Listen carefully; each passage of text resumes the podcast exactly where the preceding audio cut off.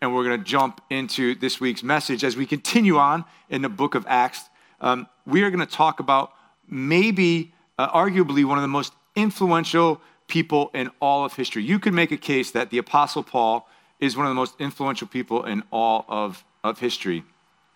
Um, and he, his claim to fame is what he did to advance the gospel, being maybe the largest proponent of Jesus Christ ever, and the, the efforts that he put forth in terms of um, planting churches and going on missionary journeys and, and speaking to people and leading people and caring for people.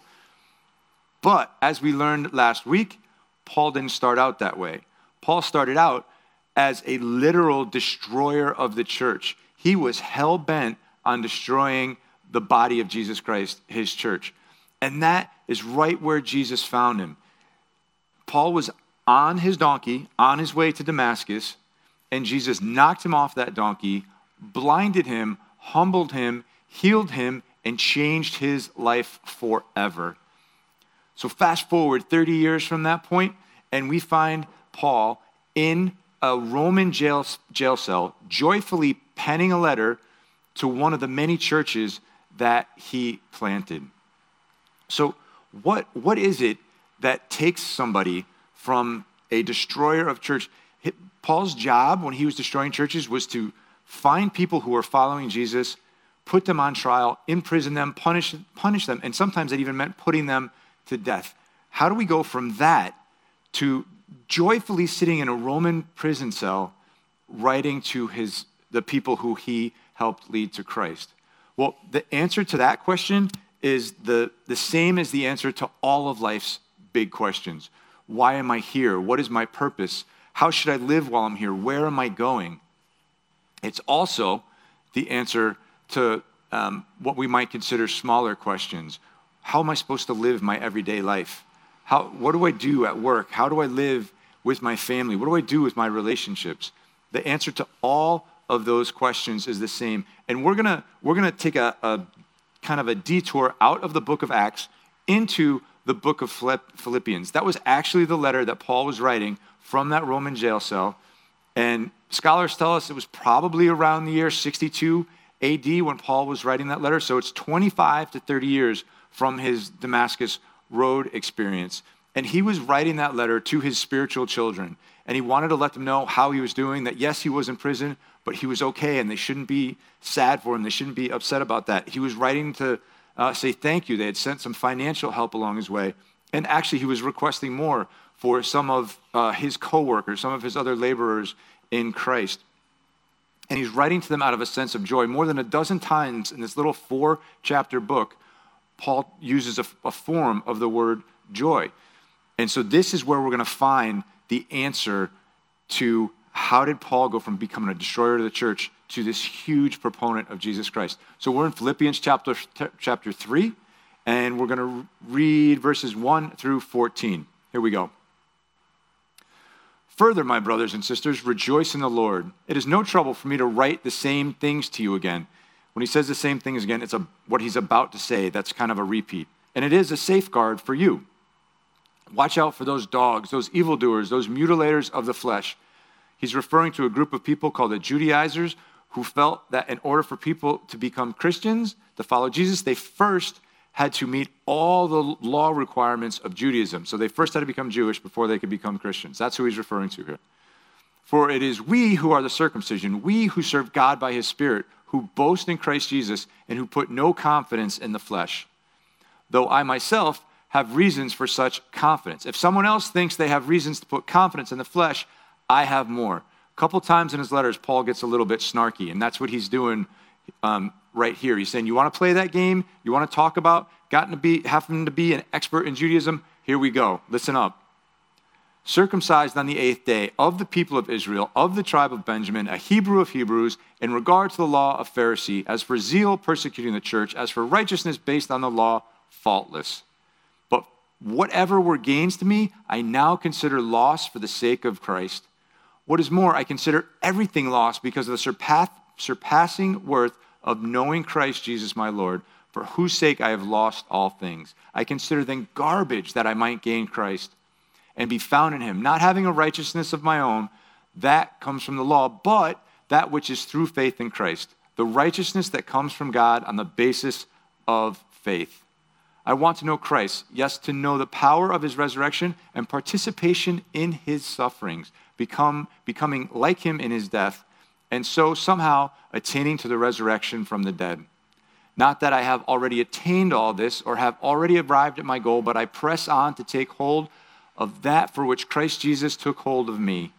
Brothers and sisters, I do not consider myself yet to have taken hold of it, but one thing I do Forgetting what is behind, straining towards what is ahead, I press on toward the goal to win the prize for which God has called me heavenward in Christ Jesus. So, our big idea for today is simply this the goal of the Christian life is to know Jesus. That's what those 14 verses come down to. We're going to unpack that and break that down a little bit, but that's what it means. Paul, that transition, that transformation that metamorphosis that happened in Paul was because he came to know Jesus. He knew him personally, he knew him experientially, he knew him deep, deeply, desperately. Jesus became the only thing that mattered to Paul. He chased after him, eyes fixed on him. It was the only thing that mattered to Paul. And that was what he spent all of his life pouring himself out, exhausting himself, chasing down Jesus. He wanted to know Jesus. He uses this term in Christ. I, I think the number I said was like 150 times in the, the 13 letters that he wrote. He wants to be found in Christ. He wants to grow in Christ. He wants to gain Christ. I found this awesome, awesome definition in this old timey Christian dictionary. Listen to this. I'm going to put it up on the screen for you. Gain Christ, right? Here it is. Of so practically appropriating Christ to oneself that he becomes the dominating power in and over one's whole being and circumstances. The dominating power in and over one's whole being and circumstances. Man, that is just like, I don't know if I will ever get to that point, but I would love for that to be said of me that I've, that's how I feel about Jesus. And I think maybe more than anything, that if we take a look at verse 10, it will tell us just really what, how Paul feels about Jesus. And it's this verse that has always kind of troubled me, and I never, never really got it. I'm going to put it back up on the screen real quick. I want to know Christ, yes, to know the power of his resurrection. And here's the part that confuses me and participation in his sufferings, becoming like him in his death. Participation in his sufferings. So, right off the bat, we rule out, we know we don't earn our relationship with Jesus, we don't earn a place with God. So sufferings don't earn us that relationship with Jesus. There are those who suggest that, that suffering, um, the Christian life is inherently risky.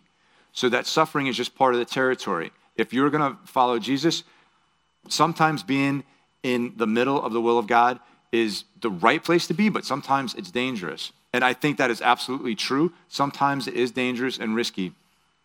However, I really feel like God pressed this on me this week. And um, I, I think the reason why Paul says he wants to share, he wants to participate in Jesus' suffering is this, is that wherever Paul found Jesus, that's where Paul wanted to be. It didn't matter, right? He says in, in his death, in his resurrection, in his death, in his sufferings, all the good and the bad, Paul wanted to be with Jesus.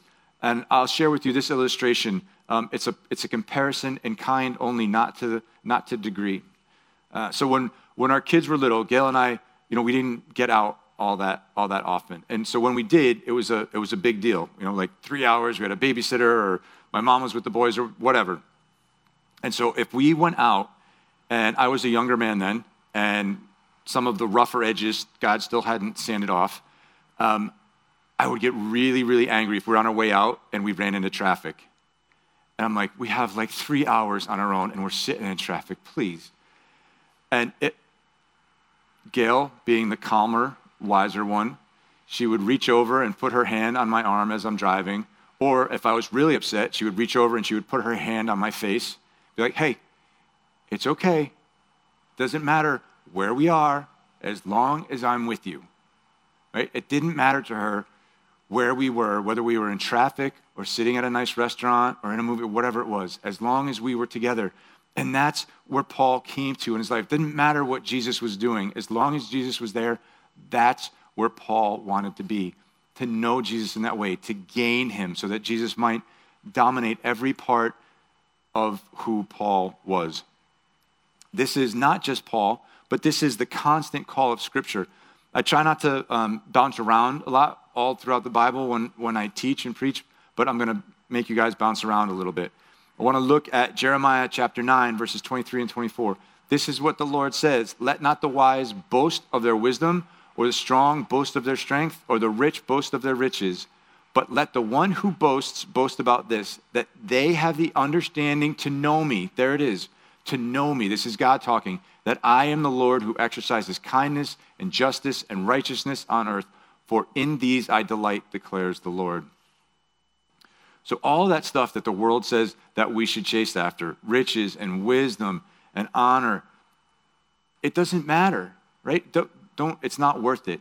If you want to boast about anything, take all of your energy, all of your heart, all of your desire, and chase after Jesus and come to know him. And then boast about that. Then you have something to boast about. Next verse Grace and peace be yours in abundance through the knowledge of God and of Jesus Christ our Lord. That is 2 Peter verse, uh, chapter 1, verse 2. Grace and peace be yours in abundance through the knowledge of God. There it is, the knowledge of God and of, our, of Jesus our Lord. Sometimes we think that grace and peace and hope and love, that that's, that's the be all and end all. Those are awesome. Those are uh, effects of the Christian life. Jesus is the goal, right? Jesus is what we should be pursuing, not those things. When we pursue Jesus, we get those things as an add on.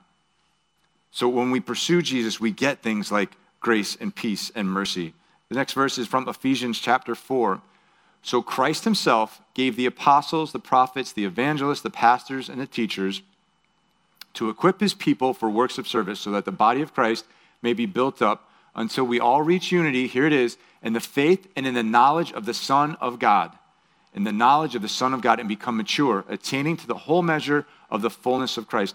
The fullness of Christ is found in knowing Him, right? Those, those descriptors, uh, pastors, apostles, teachers, shepherds, those, uh, we, we all fall into one of those categories, right? We all are, are created with a certain bent or gifting. That means we all have the responsibility to help others grow in the knowledge of Jesus so that they might eventually reach that fullness in Him. All right, last one. This is Jesus Himself talking.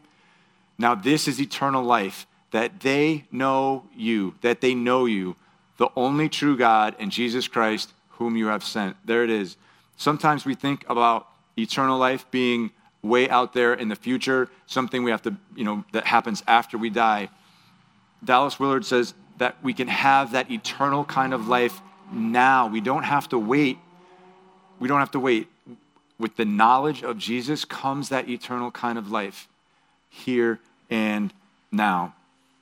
So we have Paul's great example. We have the constant call of Scripture. Knowing Jesus is the, the goal of the Christian life. So, what, what happens? What, we get tripped up and um, we don't all live like Paul, right? We don't all follow that call of Scripture constantly like we could or we should. And sometimes I think we mistake um, the results of Christianity for being the goal, right? So sometimes we think maybe that the goal of the Christian life is the elimination of sin. Sometimes we think the goal of the Christian life is simply to get to heaven, or, or maybe it's service those things are all good things. Those are all things of Jesus that he calls us to. But it's only in pursuit of him that we should go after those things and that we're actually even able to do those things. I don't think if Paul just had this checklist, it's like, all right, I got to stop swearing. I got to, you know, I got to get my stuff together. I got to stop gossiping. And then I got to go, I got to go to Ephesus. I got to go to Galatia. I got to go to Thessalonica.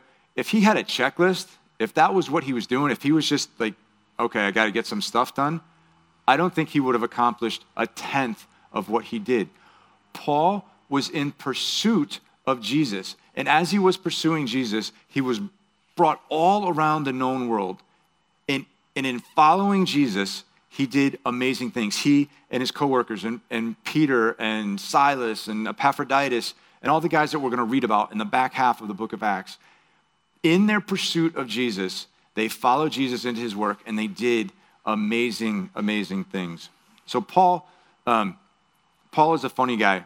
He, give, he gave us this list. I told you he got a little, a little snarky. And the lists are important. I want to draw your attention back to them. That first list is, um, it's kind of, it's what Paul's life was before he met Jesus, but it's also a description of those people who were trying to add stuff to Jesus. So let's just, we'll jump back there real quick. This is Paul talking about why he can be so confident, right? Jokingly, sarcastically, though I myself have reason for such confidence. If someone else thinks they have reasons to put confidence in the flesh, I have more. And then he proceeds to circumcised on the eighth day. That means his parents followed the letter of the law. Of the people of Israel, both of his parents were Israelites. Of the tribe of Benjamin, Benjamin had a special place in all the tribes. The first king came from the tribe of, of Benjamin. The, um, the way the allotments of land came out, special places went to the tribe of Benjamin. He was a Hebrew of Hebrews. In regard to the law of Pharisee, that means he kept the law down to the smallest tiny detail. As for zeal persecuting the church, he was passionate about doing what he thought was right for God. And as for righteousness based on the law, faultless. He followed that law. He wasn't perfect. That was Jesus was the only one, but he followed that law as good as anyone did. And so we think about like maybe a, a summary of, of those things, and we look at our maybe our life before Jesus, and we think, all right, if we have right beliefs and right actions and the right background and the right passions, then we'll be, we'll be all right with God. So I want you right now, you're watching online, I want you to jump in the chat box and I want you to let me know what were some of the things that you thought would make you right with God, that you thought were, um, would bring you closer to God before you came to know Jesus. Um, go ahead right now, actually put that, put that in the chat. For me, what that looked like um, was a couple of things. The first, the first was, um, well, I just I had like this Hollywood picture of God. I think at some level I always believed in in God, but it was more of like the cosmic bookkeeper kind of God, rather than this this personal relationship that the, He wanted to have with me. So my hope was that I could do enough good things, I could be kind enough, maybe look out for the underdog enough that it would in the end, it would balance out some of the horrible things that I did, and I might eke my way into heaven and into, into God's presence. Um, so I don't know. What do you guys think? Are you, are you putting that in the chat box? What are some of the things that you thought would bring you closer to God before you met Jesus? Another thing that kind of gets in our way is that we'll chase after things like they were a God. Right? Paul chased after those things persecuting the church, everything that he had went into trying to destroy the church before he came to know Jesus because that's what he thought was the most important thing. And for me, it was um, I had this idol in my life, right? This the thing that took all my attention, all my effort, and it was I was driven to success. Um, maybe more accurately, it, I was, had this fear of failure, or a fear that I would be perceived as a failure. And that's where all my energy went. That's where my eyes were fixed. That's what I strove after more than anything else. I want to move on to another one of Paul's lists. And this kind of jumps ahead to his life after he meets Jesus. And again, this is, this is him kind of being snarky, talking to people who think um, that he's not really all that. So this is Second Corinthians. We're in chapter, uh, chapter 11 starting in verse 21, the second half of it. Whatever anyone else dares to boast about, I am speaking as a fool. I also dare to boast about. Are they Hebrews? So am I. Are they Israelites? So am I. Are they Abraham's descendants? So am I. Very similar to that first list we looked at, right? Here it comes. This is the stuff that he has done since he came to know Jesus.